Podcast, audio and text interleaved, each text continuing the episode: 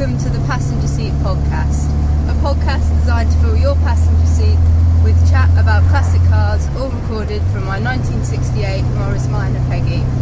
I'm Becca, and today I'm just out for a drive, enjoying the sun on this weekend, and uh, hopefully just picking up a few bits and bobs that I need to while I'm out. But primarily, I'm making the most of the fact that this is a lovely day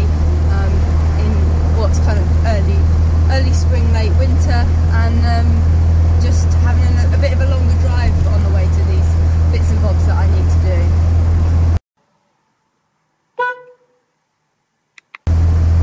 My quirk of classic car ownership for you today is that often we can feel a little bit guilty when we go out and enjoy our cars because we might be a little bit worried about the kind of green credentials of our classic cars which leads quite nicely into what we're going to talk about today.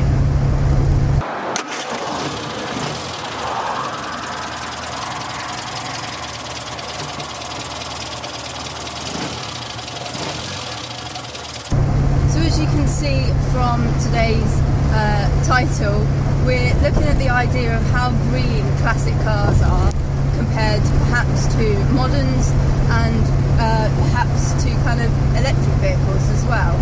Um, the first thing to kind of set off with today is that concept of green. Uh, green is kind of a little bit of a buzz term. It's one that sells quite well in the media um, and kind of algorithms and things like that. But actually, green is a, a little bit of a blurry concept. It involves quite a lot of different aspects when we look at kind of the, the breakdown of it. We might well be looking at things like how much carbon emissions something puts out. We might be looking at how sustainable the existence of something is and the use of something is. Um, and we might be looking at kind of what the wider environmental impact of something is. So it's a term that has lots of different kind of aspects to it, and the complexity of it is kind of part of the, the reason that it's quite difficult to discuss. So, the way that we're going to try and discuss it today is really break it down into quite a few different sections um, so that you can kind of assess how green a classic car is in various different ways. Because vehicles themselves are something that's been classed as green as a vehicle, again, is pretty multifaceted in, in how we assess it. And, and classic cars themselves are no different. So I'm going to split today's podcast up into three sections really. We're going to talk about the idea of emissions, we're going to talk about the idea of sustainability, and we're also going to talk about the idea of. Uh, and we're also going to talk about the idea of social awareness.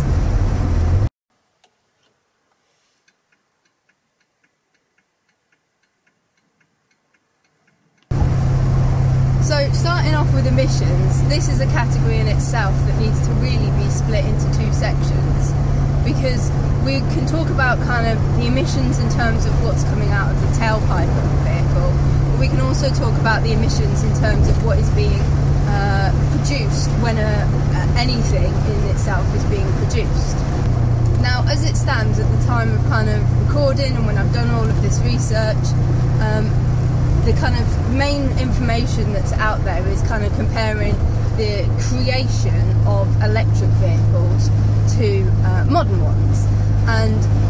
kind of as it is at the moment, the large majority of electric vehicles take more emissions to create than their internal combustion um, alternatives. So even if a car is kind of directly comparable, um, there can be anything up to kind of 50,000 miles in driving that vehicle to make it kind of equal to that of the creation of um, an internal combustion alternative. So, for example, if two cars are available both with a, an electric kind of motor in it and uh, the internal combustion engine in it, the kind of emissions that are put out in the creation process have to then be kind of offset by the electric vehicle for up to 50,000 miles of driving, depending on how that vehicle is getting its electric um, from. So if it's from um, renewable sources or if it's still from burning coal or gas or whatever. So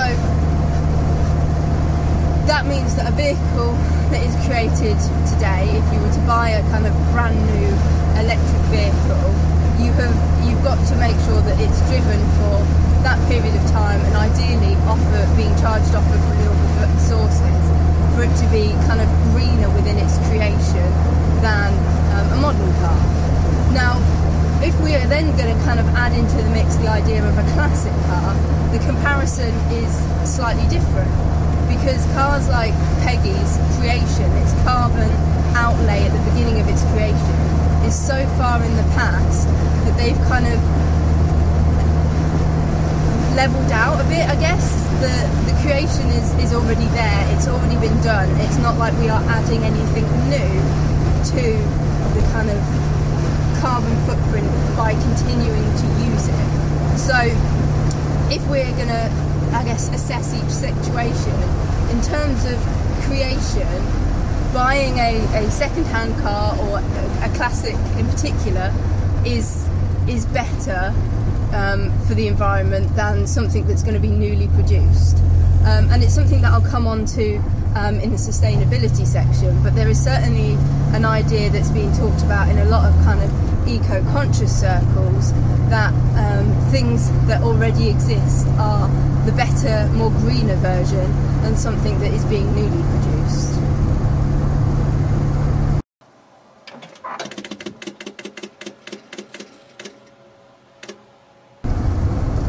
Now, if we move on to the kind of running of a classic car versus a modern car, I think we're all reasonably aware that uh, they're not quite as good front as uh, a modern car because they've not got the same kind of technology in them that's designed to um, address that, that sort of emissions output. Um, but there's kind of a lot of things to consider when we're thinking about classic cars. Uh, today's podcast has actually been done in kind of with a lot of help from the historic and classic vehicle alliance who were really helpful in kind of getting me a lot of the information for today's podcast um, but also did a call with me about um, the, the information that they have available on their website and some of the things that they've been doing to try and make classic cars a little bit more um, usable and people a little bit less frightened to use them in relation to um, how green they are. And when we look at kind of the running of a classic car, your average classic car, according to some research carried out by uh, the Federation of Historic Vehicles, uh, stated that your average classic car does about 1,200 miles a year, compared to your average family vehicle that is a modern car of 7,200. Now, the HCVA actually dispute these figures a little bit because most of those figures came from um, kind of car clubs, and that's kind of quite comparable to the fact that um, I saw an article in uh, a copy of Minor Matters that said that Morris Minors uh, go for around uh, one, uh, 2,000 miles a year um, on average within the club. So those numbers within certain clubs, within certain cars, are going to be higher. But also, if you're asking people that are in clubs, they tend to be using them um, and thinking about that mileage. Whereas alternatively, um, there's a lot of people that own classic cars as kind of a collector's piece, and so they would be bringing numbers down. Um, and perhaps aren't actually included within the figures provided by the Federation of uh, British Vehicles, Historic Vehicles.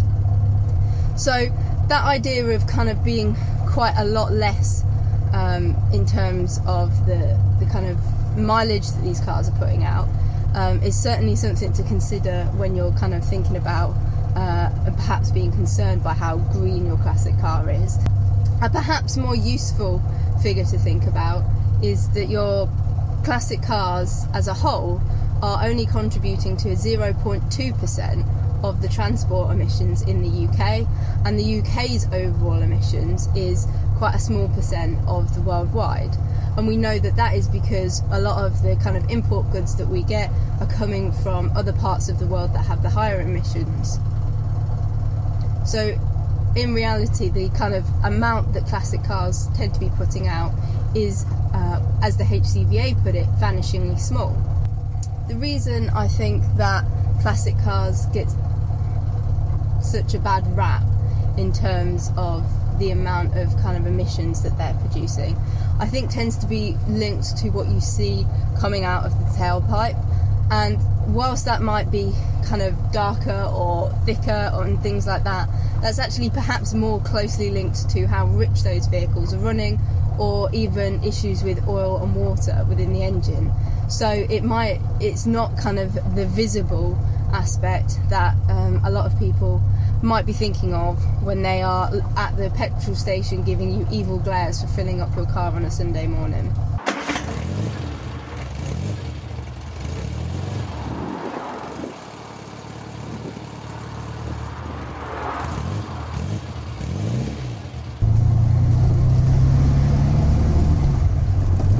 Now, figures like 1,200 miles and 2,000 miles, I have to admit, seem really quite small in comparison to what I'll happily admit I do in Peggy. I think since uh, purchasing her nearly two years ago now, we've covered uh, just over 20,000 miles, um, and that's been during kind of relative low periods of driving. Uh, there's lots of that time where I wasn't driving to and from work in her because we had kind of lockdowns and things like that. So with all this considered, um, I have to admit that perhaps Peggy is not kind of the, the most efficient on the um, emissions side, um, and she's certainly not part of that group that your classic might be in when you're kind of looking for reasons why it's okay to still be using your classics if you're worried about kind of being quite green. So, one of my kind of favourite ways of thinking about it is actually the sustainability side. Um, I watch quite a lot of YouTube videos regarding kind of sustainable fashion and um, other areas of life, and actually, one of the key things that a lot of people who are quite sustainable conscious state is that the best thing for the environment is the thing that you already own. So, be that a piece of piece of clothing or a car, it's actually for the time being much better to have something that is um, already in existence and doesn't have that creation's emissions attached to it. And cars that are of kind of Peggy's era certainly fit that idea of sustainability in lots of other ways as well. Uh, keeping her running is not requiring a lot of creation of lots of new parts. Most of the parts that we use um, for kind of repairs and, and keeping her going are going to be kind of new old stock that again has already uh, exceeded that use of, of carbon in its creation or can even come from if you want to be really um, sustainable and conscious uh, small industries. There's a lot of small local garages that have some experience with these cars that are able to kind of fashion individual parts and things that you might need um, on quite a small scale. So it's not looking necessarily to mass produced parts uh, that you might be needing for a more modern car, and we're just replacing small little parts rather than them ending up in a scrapyard having to be broken down for um, parts and then scrappage. and I think that was particularly prevalent in the early part of this year um, on kind of weird car Twitter. I saw a lot of vehicles kind of on the back of low loaders and car transporters um, on their way out of London being uh, spotted by the keen car spotters of car Twitter um, who were noticing that lots of really immaculate vehicles were being loaded up and taken out of London as a result of the ultra low emission zones being introduced. And cars that a lot of people there had perhaps kept for a really long time due to the low mileage use that they were getting. Because I imagine that most people who live in London are making use, for the most part, of the public transport and only using a lot of these vehicles for the occasional family trip out of London. So a lot of these cars had reasonably low mileage, were in good condition, um, but were not really um, compliant with this new ultra low emission zone. And uh, another thing that's pretty popular on car Twitter is checking the registrations of cars that people spot. And unfortunately, a lot of these cars that were spotted were desperately seeking new homes or unfortunately going to the scrapyard in the sky because there wasn't uh, a, a, way for them to be, be used and be rehomed safely and then the, own, the previous owners of them were now seeking a new car that complied with these ultra low emissions to uh, address the issues that they needed a car for those occasional longer trips out of London um, but weren't going to be able to kind of pay those fees on their pre-existing car.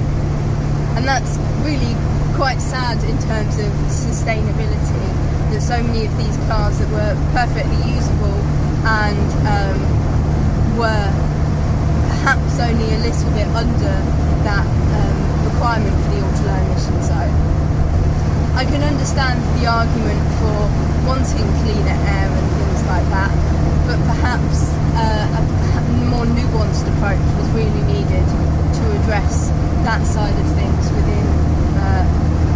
the environment of, of an ultra emission zone.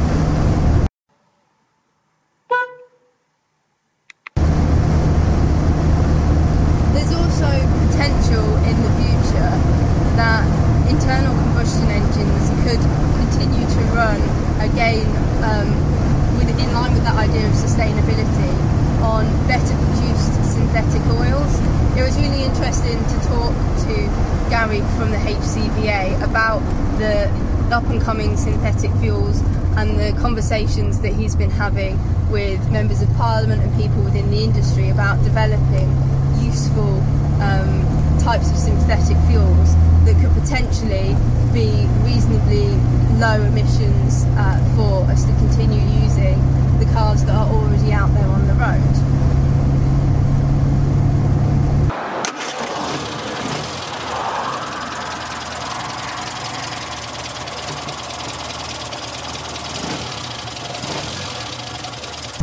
I know that electrifying uh, classic vehicles is certainly a bit of a buzz topic recently. There's been a lot of discussions about it, and um, a lot of coverage of it in uh, both classic media and afar. And I think that's an important topic that's perhaps worth covering in a lot more detail in a in another video. It's certainly an option for some people um, to think about, but it's worth noting that it very much depends on how the electrification of a vehicle is done as to whether it is actually a green decision or just a decision to electric electrify a vehicle. Um, again, interesting talking to Gary from the HCVA about this concept um, of that sometimes people are doing these conversions with um, stuff taken out of um, old Nissan Leafs and things and kind of up using, reusing those uh, parts. Whereas on the other hand, some people are doing these conversions with new parts imported from China specifically for these vehicles and the kind of emissions attached to the creation of these new things that are coming from overseas compared to the parts of a Nissan Leaf that might be coming from the UK is is certainly a comparable thought process if we link back to that idea of the emissions created in creation of vehicles. So it's a little bit more nuanced than that, and perhaps would be something that would be a whole separate podcast. Um, but there's certainly options for keeping our vehicles more sustainable.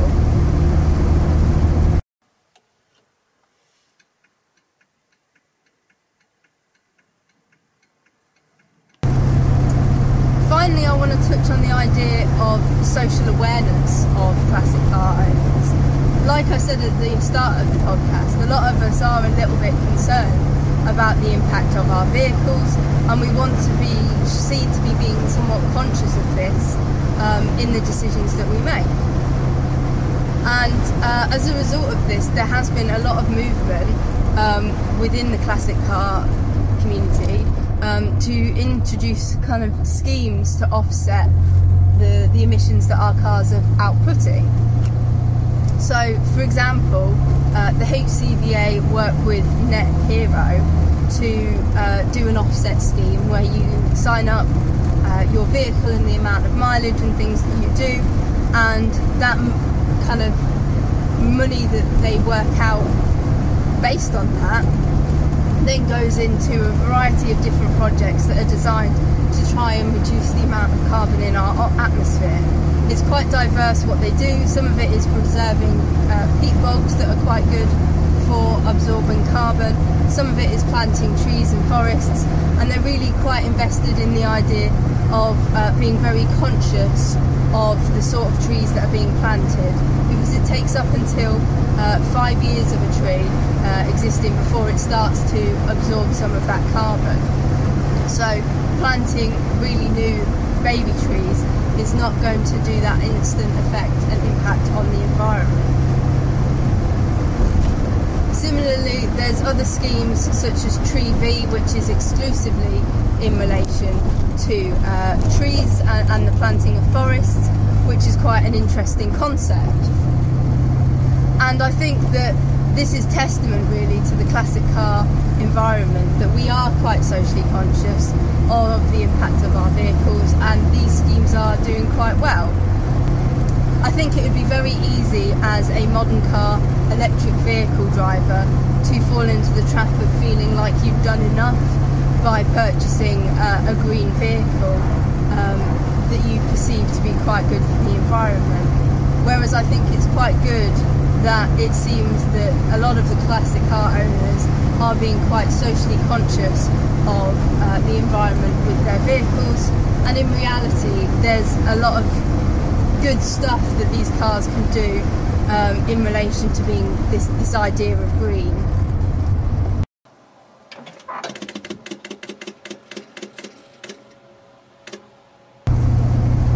So I hope you've enjoyed today's podcast and that it's helped allay perhaps some of your concerns and fears about using your classic vehicle um, either for a little bit of fun on a weekend or a bit more regularly myself.